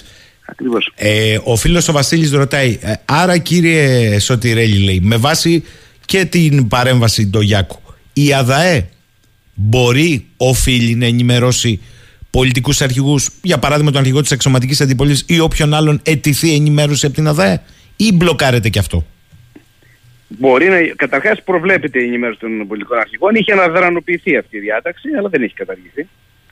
Επομένως, εδώ έχουμε υποχρέωση της ΑΔΑΕ ε, πράγματι να ενημερώσει. Και ε, βεβαίως ε, η υποχρέωση της ΑΔΑΕ είναι τουλάχιστον να διερευνήσει για το αν υπήρξαν συγκεκριμένες ε, παρακολουθήσεις προσώπων. Τώρα το πότε θα αποκαλυφθεί και πώς είναι ένα άλλο ζήτημα. Ενδεχομένως εκεί να υπάρχει, ε, να χρειάζεται δηλαδή, ε, ουσιαστικά να προσβληθεί για έλεγχο συνταγματικότητας η ισχύουσα διάταξη η οποία είναι προβληματική και να καταργηθεί και η τριετία και να επανέλθει πλήρως η αρμοδιότητα στην ΑΔΕ. Αλλά και μέχρι τότε μπορεί να κάνει όλους τους ελέγχους που προβλέπονται από τον εκτελεστικό νόμο του 2003. Αυτό είναι το βέβαιο. Άρα είναι σαφές αυτό που λέτε. Εν κατακλείδη, γιατί θέλω να περάσω. Και και- βεβαίως, ε, βεβαίως η ενημέρωση για, για το... Πρέπει να πούμε και κάτι άλλο, ότι για τις παρακολουθήσεις η ενημέρωση που ζητεί και λαμβάνει η ΑΔΕ δεν είναι μόνο για θέματα εθνικής ασφαλείας, τα οποία χρησιμοποιήθηκαν εδώ προσχηματικά σαν μια έτσι, γενική αόριστη νομική έννοια. Είναι και τα θέματα διακρύβου εγκλημάτων. Και πολλές φορές ενδέχεται τα θέματα εθνικής ασφάλειας, τα υποτιθέμενα ή μη, να συνδέονται και με διακρύβωση εγκλημάτων. Για τα εγκλήματα όμως δεν ισχύει η τριετία, ούτε η διαδικασία που λέει. Αλλά; Η- η- Είναι κατευθείαν, αμέσως μόλις ζητηθεί, μπορεί να δοθούν τα στοιχεία. Α, άρα η ΑΔΑΕ μπορεί να αξιολογήσει αν η Ακριβώς, παρακολούθηση ήταν ακριβώς. για λόγους εθνικής ασφάλειας Ακριβώς, ή ακριβώς. όχι. Μάλιστα. Ακριβώς. Ε, μου λέει εδώ άλλος ε, ακροατής Κύριε Σωτηρέλη καλά όλα αυτά Αλλά εγώ ξέρω ένα πράγμα Καθαρός ουρανός αστραπές δεν φοβάται Όποιος λοιπόν δεν έχει να κρύψει τίποτα Δεν τον ενδιαφέρει Είναι έτσι; Δηλαδή, να βάλουμε, λέω εγώ, μισό λεπτό, να Δηλαδή, βάλουμε αυτό τον που κοριό μας και λέει ο την ακρο- ο κάμερα. ακροατής. Μισό λεπτό, κύριε Σωτηρέλη. Ναι, ναι, να ναι, το ναι, πω εγώ. βεβαίως. Να βάλουμε τον κοριό και την κάμερα, αφού δεν έχεις να κρύψεις κάτι, φίλε μου, και στο κρεβάτι σου. Και μάλιστα για να μην είναι και τζάμπα, ε, με το Big Brother, πούλησέ το. Τι να πω τώρα. Ελάτε. με αυτό, αυτό είναι αδιανόητο. Λυπάμαι για την ερώτηση αυτή. Δηλαδή, α, δεν ξέρω αν έχει καταλάβει ο ακροατής σας ότι με το Predator καταγράφονται τα πάντα, όλες οι ιδιωτικές στιγμές. Δηλαδή, είναι κανείς άνθρωπος που θα ήθελε να εκτίθενται στη φόρα όλες οι ιδιωτικές του στιγμές, όλες οι προσωπικές του εξομολογήσεις, όλες οι, οι μύχες σκέψεις του, τις οποίες εξομολογείται σε ένα φίλο, σε ένα, στη, στη σύντροφό του κτλ. να βγαίνουν στη φόρα. Αυτό είναι δημοκρατία. Τι θα πει καθαρός ουρανός στο τραπέζι φοβάται. Αυτά είναι ε, επιχειρήματα δυστυχώς στη λογική της συγκάλυψης του σκανδάλου. Δεν μας ενδιαφέρει το θέμα, ε, τα, τα θέματα μας ενδιαφέρουν είναι μόνο τα θέματα τα οικονομικά. Αυτό το έλεγαν και στις Ηνωμένες Πολιτείες σας θυμίζω με αυτό τη γνωστή ρίση που δεν είναι ακριβώς έτσι, it's ε, the economy stupid, είναι μόνο η οικονομία ας πούμε που μετράει και αποδείχτηκε στις τελευταίες εκλογές ότι οι- στις ε, αμερικανικές εκλογές αυτές τις ενδιάμεσες, τις πρόσφατες, ότι οι Αμερικάνοι ψήφισαν, βάζει την προσκόπηση συγκεκριμένη, ψήφισαν κατά 30% με κριτήριο τα οικονομικά θέματα και κατά 27% με κριτήριο το ζήτημα των αμβλώσεων. Τον ακροατή σας μπορεί να μην τον ενδιαφέρει το ζήτημα των αμβλώσεων. Αυτό δεν σημαίνει ότι δεν είναι σοβαρό ζήτημα, ε, ότι είναι ένα ζήτημα προστασίας δικαιωμάτων. Έτσι, για να είμαστε συνοημένοι. Αυτά τα επιχειρήματα δυστυχώς εκπορεύονται άμεσα ή έμεσα από μια λογική κυβερνητική η οποία αποβλέπει στην κάλυψη του σκανδάλου. Λυπάμαι που το λέω, αλλά έτσι. Άλλοι ακροατές, ε, θα σα τα διαβάσω γιατί είναι ομοειδή. Δυστυχώς, λέει, δεν υπάρχουν θεσμοί που να λειτουργούν όταν τα πάντα και διαχρονικά εξαρτώνται από τον εκάστοτε πρωθυπουργό που τα ερμηνεύει ότι το κράτος είμαι εγώ. Και άλλος, λέει εδώ κύριε Σωτηρέλη, γιατί είναι τελικά τόσο εύκολο από την εκάστοτε εξουσία όταν εκείνη το επιθυμεί να παραβιάζει το Σύνταγμα. Τι λείπει σε επίπεδο ελέγχου και θεσμών, ίσως ένα συνταγματικό δικαστήριο; Μάλιστα, πολύ ενδιαφέροντα ερωτήματα. Το πρώτο είναι ότι υπάρχουν θεσμοί που λειτουργούν. Ε, το, ο βασικός θεσμός που λειτουργήσε σε αυτή την περίπτωση είναι η ανεξάρτητη αρχή που λειτουργήσε υποδεγματικά αλλά και ο θεσμός τύπος στο μέτρο που αναφέρεται σε ανεξάρτητη δημοσιογραφία και σε ερευνητική δημοσιογραφία. Και οι δύο αυτοί θεσμοί λειτουργήσαν. Αν δεν ήταν η ανεξάρτητη ε, δημοσιογραφία, δεν θα είχαμε φτάσει σε πολλές αποκαλύψεις, σε ερευνητική δημοσιογραφία η οποία διεξήχθη με πάρα πολλούς κινδύνους, έτσι, και με απειλές διώξεων κτλ. κτλ. Ένα λοιπόν το κρατούμενο ότι υπάρχουν κάποιοι θεσμοί που λειτουργούν, θα ε, ανέμε, και μεμονωμένα και, και τα δικαστήρια δεν είναι θεσμοί που δεν λειτουργούν γενικά, έτσι, αλλά υπάρχουν προβλήματα εκεί. Ε, Κυρίως στην κορυφή αυτή τη στιγμή, ε, σε ό,τι αφορά την εισαγγελία του Αριουπάγου. Αλλά υπάρχουν δικαστήρια τα οποία λειτουργούν και πιστεύω ότι στο τέλος θα αναλάβουν τις ε, ευθύνες τους πλήρως. Τώρα, σε ό,τι αφορά την, τα αντίβαρα, όπως υπονοούν οι ακροατές σας, ε, πράγματι ε, είναι και δική μου άποψη ότι θα έπρεπε να υπάρχει ένα συνταγματικό δικαστήριο, το οποίο θα εξετάζει τα μείζωνα θέματα συνταγματικότητας και μάλιστα και με έναν έλεγχο πολύ πιο γρήγορο από ό,τι γίνεται σήμερα και με πρόσωπα τα οποία να μπορούν να ασκήσουν ένα τέτοιο έλεγχο. Διότι το ζήτημα είναι ότι τα συνταγματικά δικαστήρια στον ευρωπαϊκό χώρο λειτουργούν σε όλες τις δημοκρατικά προηγμένες χώρες και η, η αποτίμηση της λειτουργίας τους μέχρι τώρα είναι θετική. Άρα θα ήταν μια λογική το, το, το, το, το συνταγματικό δικαστήριο.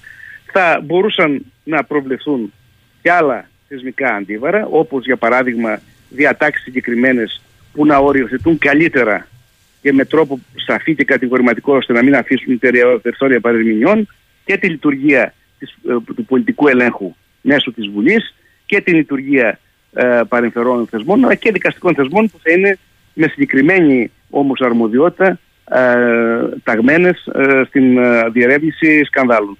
Εκεί λοιπόν υπάρχει μεγάλο περιθώριο πρωτοβουλειών μεταρρυθμιστικών ε, που δεν έχει δυστυχώς αναλυθεί. Αλλά θα ήθελα να πω και ένα τελευταίο θέμα ζήτημα για τον πρωθυπουργοκεντρισμό.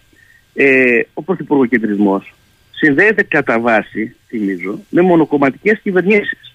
Μια πολύ σημαντική λύση θα ήταν να έχουμε κυβερνήσεις συνεργασιών. Στην κυβέρνηση συνεργασιών, στην κυβέρνηση συνεργασίας, δεν υπάρχει πρωθυπουργοκεντρισμός εύκολα. Ιδίως δε αν τα κόμματα είναι πάνω από δύο, τότε ουσιαστικά ο Πρωθυπουργός είναι ένα συντονιστής όπως πρέπει να είναι. Διότι θέλω να τονίσω το εξής ότι εδώ υπάρχει μια παρανόηση ως προς το ρόλο του Πρωθυπουργού. Ο Πρωθυπουργός δεν είναι πρόεδρος Δημοκρατίας. Ο Πρωθυπουργός είναι ο συντονιστής της κυβέρνησης. Όταν δηλαδή ακούμε έναν Πρωθυπουργό όπως και τον ε, νυν Πρωθυπουργός να λέει Εγώ αποφάσισα για αυτό και εγώ αποφάσισα για εκείνο, ο Πρωθυπουργός δεν αποφασίζει. Η κυβέρνηση αποφασίζει. Αρμόδιο όργανο κατά το Σύνταγμα για τη λήψη αποφάσεων είναι η κυβέρνηση.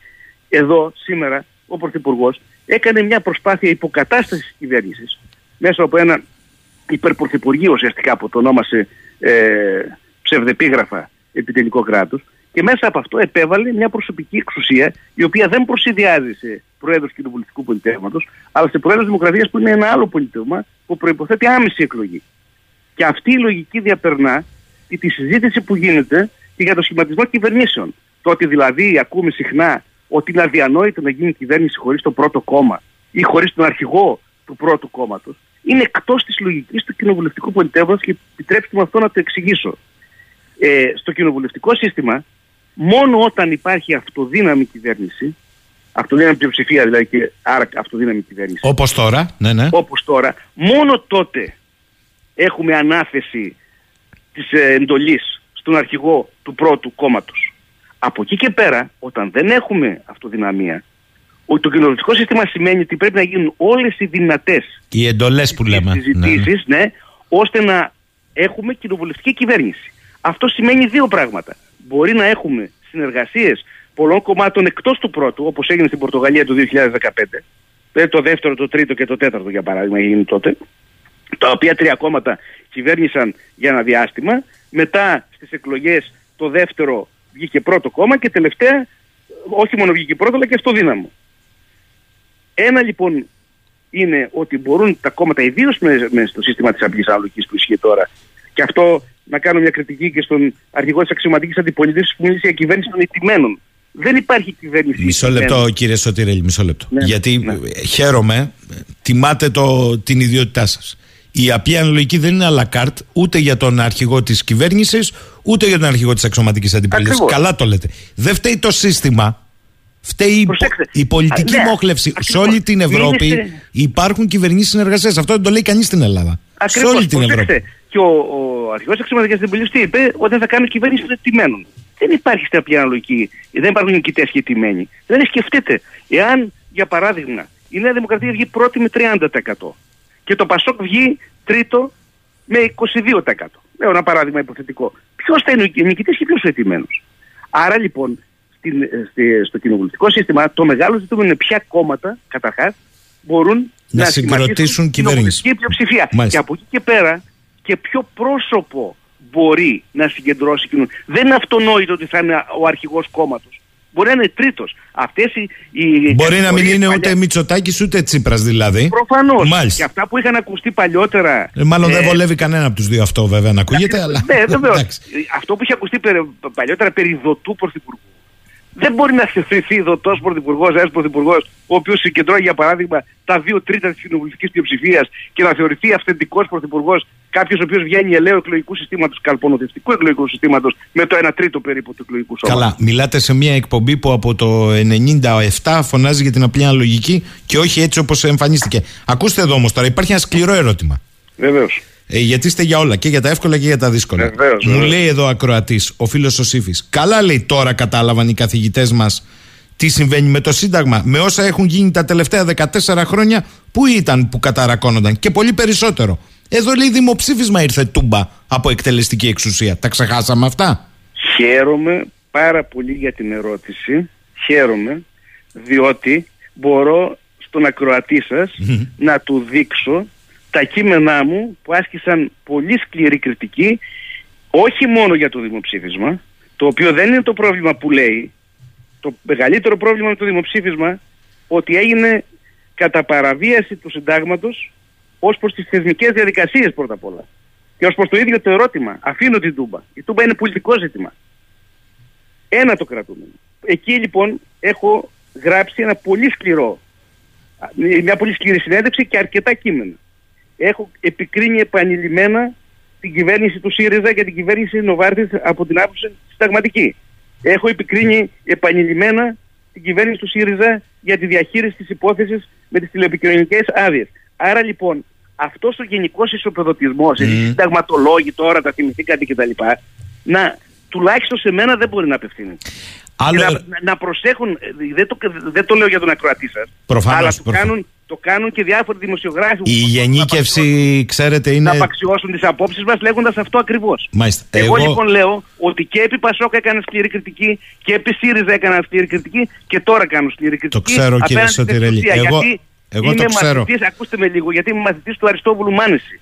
Και έχω μάθει ότι ο συνταγματολόγος το πρώτο που πρέπει να κάνει είναι κριτική στην εξουσία. Ακούστε, Αυτό θα είναι- το πω διαφορετικά εγώ. Όταν κάνατε κριτική στην προηγούμενη κυβέρνηση, ήσασταν αντικυβερνητικός. Τώρα που κάνετε η κυ- η κριτική σκληρή επίσης στην νυν κυβέρνηση, είστε πάλι αντικυβερνητικός. Καλά πάμε. Δεν είναι κακό αυτό.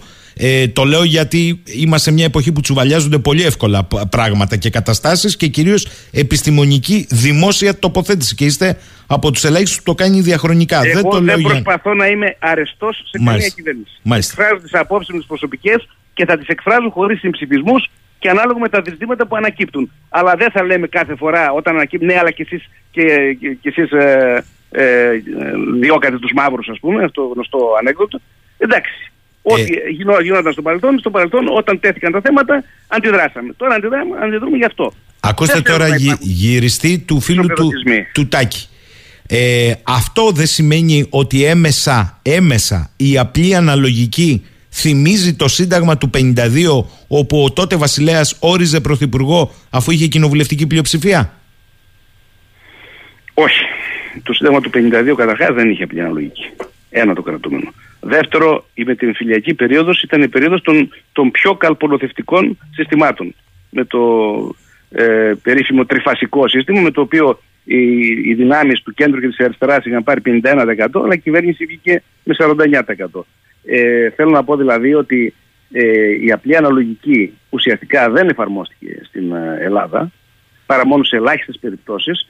Δυστυχώς, και εδώ θέλω να πάλι να κάνω μια ανοίξη και για τα άλλα κόμματα, δηλαδή η Νέα Δημοκρατία έχει μια παράδοση, ειδικά μετά το 1975, καλπονοθευτικών συστημάτων, που υπονομεύουν συστηματικά τη γνησιότητα της εκλογικής βούλησης. Διότι καλπονοθευτικό σύστημα είναι ένα σύστημα το οποίο η κυβέρνηση βγαίνει σχεδόν με, με το 1 τρίτο ε, το- το- των ε, εκλογέων και καλπονοθετικό σύστημα είναι εκείνο το οποίο αυτά τα κέτα από δύο που σας λέω ισχύουν σε όλα τα νομοσχέδια, της- σε όλους τους εκλογικούς νόμου της Νέα Δημοκρατίας.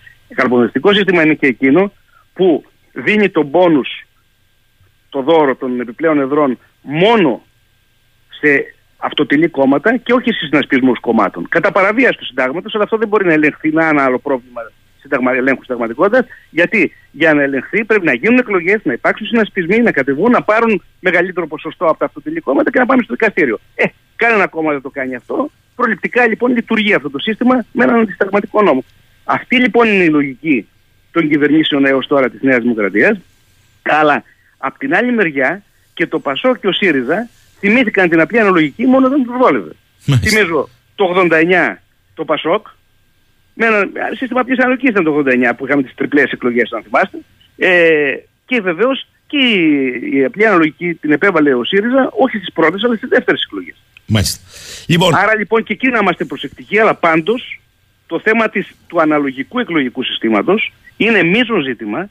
Προσωπικά η άποψή μου είναι ότι πρέπει να έχουμε αναλογικό εκλογικό σύστημα, αλλά εάν ένα κόμμα ή ένας συνασπισμός κομμάτων είναι πολύ ψηλά, δηλαδή πάνω από 44 ας πούμε, τα 100, τότε να μπορεί να υπάρχει ένα πόνου για να υπάρχει. Να μην φτάσουμε στη, σε αυτό που φτάσαμε το 89-90 με τριπλές εκλογές. Εκεί όμως μόνο να υπάρχει το πόνου. Όταν υπάρχει, ένα, υπάρχει κόμματα ή συνασπισμοί που να είναι πολύ ψηλά, όχι με 36 και 37%. Λοιπόν, Άλλη κλ- μου. κλείνουμε αυτό το θέμα. Ε, μου στέλνει εδώ πέρα ο φίλος ο Κώστας ε, επειδή σας άκουσα, λέει κύριε Σαχίνη, στην αρχή της εκπομπής να σχολιάζετε ότι η Κοτζάμ Υπουργική συνεδρίασε για έναν ιδιώτη. Αλλά άκουσα και το σχόλιο του κύριου Σωτο- Σωτηρέλη για τον Τέος. Θέλω να πω το εξής. Κατά τη γνώμη μου, σήμερα έχουμε σολομόντια λύση και μάλιστα με την υπογραφή άλλου συνταγματολόγου του κυρίου Γεραπετρίτη. Ο Τέος Βασιλιάς θα ταφεί ως ιδιώτης. Η ταφή θα πραγματοποιηθεί κοντά στους προγόνους στο Τατόι. Σε συνεννόηση τη κυβέρνηση με την οικογένεια θα οριστεί ο ναός. Την κυβέρνηση θα εκπροσωπήσει Υπουργός Πολιτισμού. Θα τηρηθούν όλες τις διαδικασίε που προβλέπει το πρωτόκολλο για τους επισήμους από το εξωτερικό που θα παραστούν στην κηδεία. Και αναρωτιέμαι εγώ, για κάθε ιδιώτη συνεδριάζει η διπουργική, ούτε να προστατεύσουν τους εαυτούς τους δεν μπορούν, λέει. Κοιτάξτε, τώρα είναι γνωστό ότι η οικογένεια Μητσοτάκη γενικά παίζει με το ζήτημα της Βασιλείας ανέκαθεν. έτσι. Και ο πατέρας Μητσοτάκης και ο νυν Πρωθυπουργός προσπαθούν να εκμεταλλευτούν και το ακροατήριο το δικό τους, το οποίο έχει ακόμα φιλοβασιλικά αισθήματα. Άρα προσπαθούν να βρουν λύσεις οι οποίες να είναι και με τον αστιφύλαξη και με τον χωροφύλαξη. Αυτή είναι η άποψη. Θα κλείσω με κάτι εντελώς διαφορετικό. Ε, γιατί το είπα και μάλλον δεν το κατάλαβαν πολύ. Ε, το διαφορετικό είναι η τελευταία απόφαση του Συμβουλίου της Επικρατείας, ε, κύριε Σωτηρέλη, την οποία τη γνωρίζετε, που στην ουσία γύρισε πίσω την πρώτη νομοθετική πράξη του τότε Υπουργού Εσωτερικών, του κυρίου Θεοδωρικάκου, για την κυβερνησιμότητα στους οργανισμούς τοπικής αυτοδιοίκησης. Θυμίζω ότι ψηφίσαμε το 2019 με άλλο εκλογικό σύστημα και άλλες πρόνοιες για το πώς σχηματίζονται οι πλειοψηφίες και όταν ψηφίσαμε και ήρθε μετά η βουλευτική εκλογή και είχαμε νέα κυβέρνηση άλλαξε ο τρόπος για- με τον οποίο εμείς είχαμε κατά νου ότι ψηφίζαμε στις δημοτικές και περιφερειακές εκλογές. Μειοψηφίες μέσα από οικονομικές επιτροπές μπορούσαν να ασκούν διοίκηση στο Δήμο, ενώ ήταν φλιβερέ μειοψηφίες στα δημοτικά συμβούλια, το κυρίαρχο σώμα. Εσείς, σε ανύποπτο χρόνο, κάνατε μία γνωμοδότηση την οποία επικυρώνει τώρα το ΣΤΕ. Κάνω λάθος; Ε, χαίρομαι που το θέτετε το θέμα. Πράγματι είχα κάνει γνωμοδότηση, διότι είναι αδιανόητο εκ των υστέρων να αλλοιώνονται ε, οι όροι του πολιτικού παιχνιδιού. Δηλαδή, καθιερώθηκε ένα σύστημα απλής αναλογικής στους, ε, στους Δήμους, όχι ε, ε, πλήρους απλής αναλογικής, δηλαδή με σχετικοποίησεις. Για παράδειγμα, το ότι ο Δήμαρχος εκλέγεται στο δεύτερο γύρο ε, με πλειοψηφία, ας πούμε, δεν είναι θέμα αναλογικής, γιατί ένας δήμαρχος που πήρε 14% στην πρώτη εκλογή, όπως ο κ. Ζέρβας, για παράδειγμα, στη Θεσσαλονίκη, έγινε δήμαρχος. Αυτό δεν είναι αναλογικό. Ανα, αναλογική κανονικά εκλογή θα σήμαινε, κύριε Σαχίνη, αν θέλουμε να μιλάμε πραγματικά για αναλογική, η οποία όμως πιστεύω ότι δεν ισχύει μόνο στις περιφερειακές εκλογές, όχι στις δημοτικέ, θα ήταν να εκλέγονται οι σύμβουλοι και οι σύμβουλοι να εκλέγουν του επικεφαλεί, όπως γίνεται δηλαδή με την κυβέρνηση. Αλλά, εν πάση περιπτώσει, έγινε ένα σύστημα που είχε στοιχεία απλή αναλογικής. Προσωπικά για τους Δήμους διαφωνώ, για παράδειγμα, ως προς αυτό. Προτιμώ το παλιό σύστημα. Ωστόσο, είναι άλλο το να πει κανείς ότι διαφωνώ πολιτικά και άλλο να έρχεται μια κυβέρνηση εκ των υστέρων, αφού έγιναν εκλογές, αφού αναδείχθηκαν οι αυτοδιοικητικές αρχές και να λέει: Εγώ πιστεύω ότι δεν μπορεί να λειτουργήσει. Πώς το πιστεύεις, από πού προκύπτει; Η πολιτική σου ανάλυση, αυτό είπε και το Συμβουλίο αυτό είχα πει και εγώ στην γνωμότητα, δηλαδή πώς τεκμηριώνεις εκ των προτέρων αυθαίρετο ότι δεν μπορεί να λειτουργήσει; Αν δεν λειτουργήσει για ένα χρόνο να δούμε, μπορεί να προκύψουν ευρείες συνενέσεις, συγκλήσει κλπ. Και να αποδειχτεί ένα σύστημα που είναι καλό και να διαψεύσεις και εμένα, για παράδειγμα, ω προς την πολιτική μου διαφωνία. Αλλά εάν δεν το αφήσεις να λειτουργήσει το σύστημα, πώς μπορείς εκ των υστέρων με το έτσι θέλω να επιβάλλεις μια εκ των υστέρων αλλίωση της εκλογικής βουλή. Αυτό είναι το πρόβλημα το μεγάλο που ευτυχώς εδώ το Συμβούλιο Επικρατείας κινήθηκε προς τη θετική κατεύθυνση και ελπίζω ο Υπουργός Εσωτερικών να συμμορφωθεί προς αυτή την απόφαση, διότι είναι μια απόφαση η οποία δεν αφήνει περιθώρια άλλων επιλογών. Το λέω για ε, προσγνώση και συμμόρφωση γιατί έχουμε δει πολλές φορές την κυβέρνηση να προσπαθεί να ξεφύγει από τις δικαστικές αποφάσεις. Και εδώ είναι μια απόδειξη, για να έρθουμε και σε ένα προηγούμενο ερώτημα, ότι ορισμένες φορές οι θεσμοί πράγματι λειτουργούν. Δυστυχώς το Συμβούλιο Επικρατεία δεν λειτουργήσε πάντα, τα έχουμε πει και παλιότερα αν θυμάστε, δεν λειτουργήσε πάντα θετικά τα τελευταία χρόνια. Δηλαδή υπέκυψε σε ένα κλίμα εθνολαϊκισμού στα θέματα της ηθαγένειας, στα θέματα των μαθήματων θρησκευτικών κτλ. Ε, υπέκυψε σε ένα, ουσιαστικά στάθηκε αλληλέγγυος σε κατασταλτικούς μηχανισμούς ή σε αποφάσεις όπως εκείνη για την απαγόρευση των ακρίσεων, ε, πλήρη απαγόρευση των ακρίσεων ουσιαστικά ε, για την γιορτή του Πολυτεχνείου ε, την περίοδο της πανδημίας. Εκεί είχαμε πραγματικά προβληματικές αποφάσεις του Συμβουλίου Επικρατείας, αλλά εδώ ευτυχώς το Συμβούλιο Επικρατείας στάθηκε στο ύψος του, έκρινε με βάση το Σύνταγμα και ελπίζω και στο μέλλον το Συμβούλιο Επικρατείας να κινηθεί προς την ίδια κατεύθυνση. Ε, επιτρέψτε μου να σας πω, επειδή ένα ερώτημα δεν απάντησα προηγουμένως, ε, έθεσε ο, ένας ακροατής το θέμα του Πάτσι και του Χιμάρα κτλ. Ναι, ναι, ναι. Ε, εδώ υπάρχει ένα ζήτημα και εδώ δεν πρέπει να είμαστε ισοπεδωτικοί νομικά. Πολιτικά μπορεί να έχει καθένας την άποψή του. Αλλά το αν υπάρχει ασυμβίβαστο ή όχι δεν εξαρτάται από κάποιες δημοσιογραφικές αναφορές ή κάποιες πολιτικές αναφορές ε, α ή β, αλλά από τι λένε οι διατάξεις. Έτσι λοιπόν, για να υπάρξει ασυμβίβαστο, πρέπει ο βουλευτής που ασκεί ελεύθερο επάγγελμα, γιατί περί αυτού πρόκειται, ναι, ναι. Ε, να είναι ενταγμένος σε επιχειρηματική δραστηριότητα. Δηλαδή, ασυμβίβαστο έχουν αυτοί που είναι ιδιοκτήτες, οι πρόεδροι διοικητικών συμβουλίων, οι μέτροι κτλ. επιχειρήσεων οι οποίες συναλλάσσονται με το δημόσιο, παρέχουν υπηρεσίες κτλ. Αυτό ισχύει λοιπόν για τον κύριο Πάτση και τον κύριο Χιμάρα; Για τον κύριο Χιμάρα ισχύει σίγουρα, διότι ήταν μέλος εταιρείας. Για τον κύριο Πάτση δεν ξέρω αν ήταν μέλος εταιρείας ε, πώς ή αν όπως γράφτηκε, προσέξτε, ότι χρησιμο, τον, τον χρησιμοποιούσαν εικονικές εταιρείες σαν δικηγόρο δηλαδή σαν άσκηση ελεύθερου επαγγέλματος, ας πούμε. Εκεί, επειδή δεν ξέρω τα πραγματικά περιστατικά, επιφυλάσσουμε. Με συγχωρείτε, το Κοντζάμ γραφείο έχει εδώ στο Ηράκλειο, διαχείριση κόκκινων δανείων, δικό του. Ναι, αλλά δικό του ως τι, ως δικηγόρος ή ως ε, εταιρεία; Ε, φαντάζομαι ως εταιρεία, όχι ως δικηγόρος, αλλά εν πάση περιπτώσει καλά αν κάνετε το και είχε- το λέτε. Αν το είχε ως επιχείρηση, εμπίπτει σίγουρα. Εγώ δεν, τα- δεν το ξέρω, δεν έχω ασχοληθεί με το θέμα. Μάλιστα. Αλλά ε, στις περιπτώσεις αυτές που ακούστηκαν τελευταία, για το οποίο μάλιστα στην τη μία της Καβάλας έχω κάνει και σχετική γνωμοδότηση για την κυρία Ελευθεριάδου. Εδώ είναι αστείο το θέμα του να να θεωρείται ότι υπάρχει ασυμβίβαστο. Ε, από τη στιγμή που δεν υπάρχει επαγγελματικό ασυμβίβαστο γενικά, το να αναλαμβάνει ε, στο πλαίσιο της άσκησης ελεύθερου επαγγέλματος, μια δικηγόρος, κατά αποκοπή κάποιες υποθέσεις με βάση μια απόφαση που έχει ληφθεί από το 2011 και μάλιστα με ελάχιστο οικονομικό αντικείμενο. Είναι αστείο να λέμε ότι υπόκειται σε ασυμβίβαστο. Το αν τα κόμματα θεωρούν ότι οι βουλευτές γενικά δεν πρέπει να συναλλάσσουν. Είναι ανήθικο, ναι, ναι. δε- το είναι κράτος. θέμα ηθικό. Υπήρχαν, έχουν δύο επιλογές και ε, ευθύνονται τα κόμματα και το πολιτικό σύστημα, όχι οι βουλευτές. Η πρώτη επιλογή είναι εσωτερικής διοντολογίας κανόνες. Να πει ένα κόμμα, εγώ, άσχετα με το τι λέει το Σύνταγμα, θεωρώ ότι ο- οι βουλευτές μου δεν πρέπει να συναλλάσσονται με κανέναν τρόπο με το δημόσιο. Ένα το κρατούμενο. Δεύτερο, α, πιο θεσμική λύση ακόμα.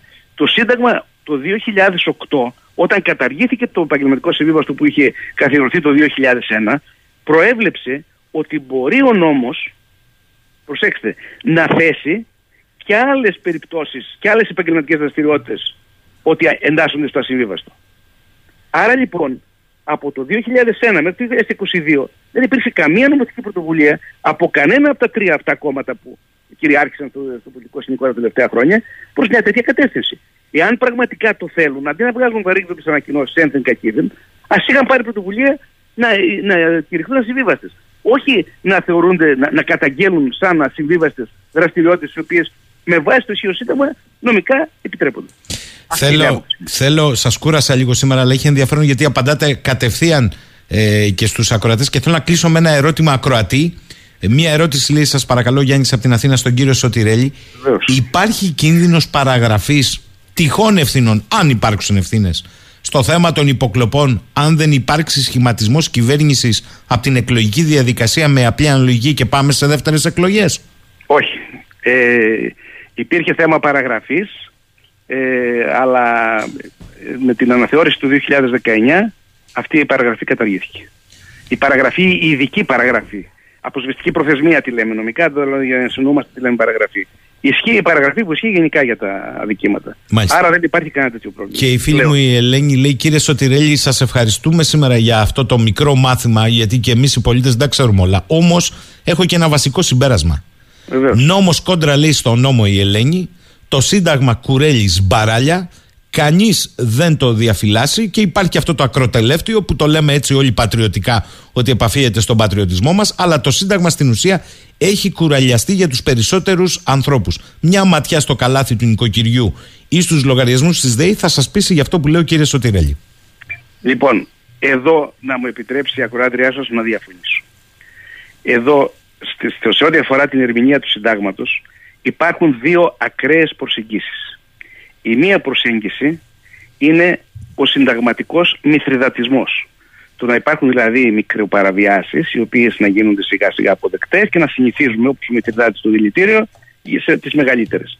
Αυτό υπήρξε ένα πρόβλημα τα τελευταία χρόνια, αλλά περιορισμένης έκτασης. Δεν είναι όπως τα λέει η ακροατριά σας, ούτε καν στην περίοδο των μνημονίων. Το σύνταγμά μας είναι ένα καλό σύνταγμα, ήταν ανθεκτικό, θέλει κάποιες θεωρήσεις, αλλά τροποποιήσεις, και δυστυχώς όχι αυτές που έκανε η αναθεώρηση του 19, αλλά εν πάση περιπτώσει αποδείχθηκε ανθεκτικό. Είναι συνταγματικός λαϊκισμός, και λυπάμαι που το λέω, το να λέμε ότι αντισυνταγματικό είναι αυτό με το οποίο διαφωνούμε πολιτικά. Έγινε πολλές φορές στο παρελθόν και εξακολουθεί να γίνεται και σήμερα. Το ότι υπά- διαφο- ε, εγώ ας πούμε προσωπικά έχω διαφωνήσει με πάρα πολλές επιλογές όλων των, των κυβερνήσεων των τελευταίων χρόνων. Είμαι πολύ προσεκτικός όμως ως προς το να θεωρήσω αντισυνταγματικές αυτές τις επιλογές διότι τότε πράγματι κουρελιάζεται το Σύνταγμα. Δηλαδή θεωρούμε ότι το Σύνταγμα παραβιάζεται ούτως ή άλλως και μια άλλα ε, παραβίαση πάνω, μια παραβίαση κάτω δεν υπάρχει πρόβλημα. Όμως δεν είναι αυτό. Οι παραβιάσεις που γίνονται είναι περιορισμένες, χρειάζονται επισημάνσεις και εκεί πρέπει να εστιάζουμε. Το να αναδεικνύουμε αυτές που πραγματικά είναι παραβιάσεις του συντάγματος. Όχι οτιδήποτε διαφωνούμε. Αυτά που λέει τώρα η ακροάτριά σας για παράδειγμα, εάν τα συζητήσουμε, δεν έχουμε χρόνο, εάν τα συζητήσουμε ένα-ένα, θα τις αποδείξω ότι πολλά από αυτά που θεωρεί ότι είναι αντισταγματικά δεν είναι αντισταγματικά.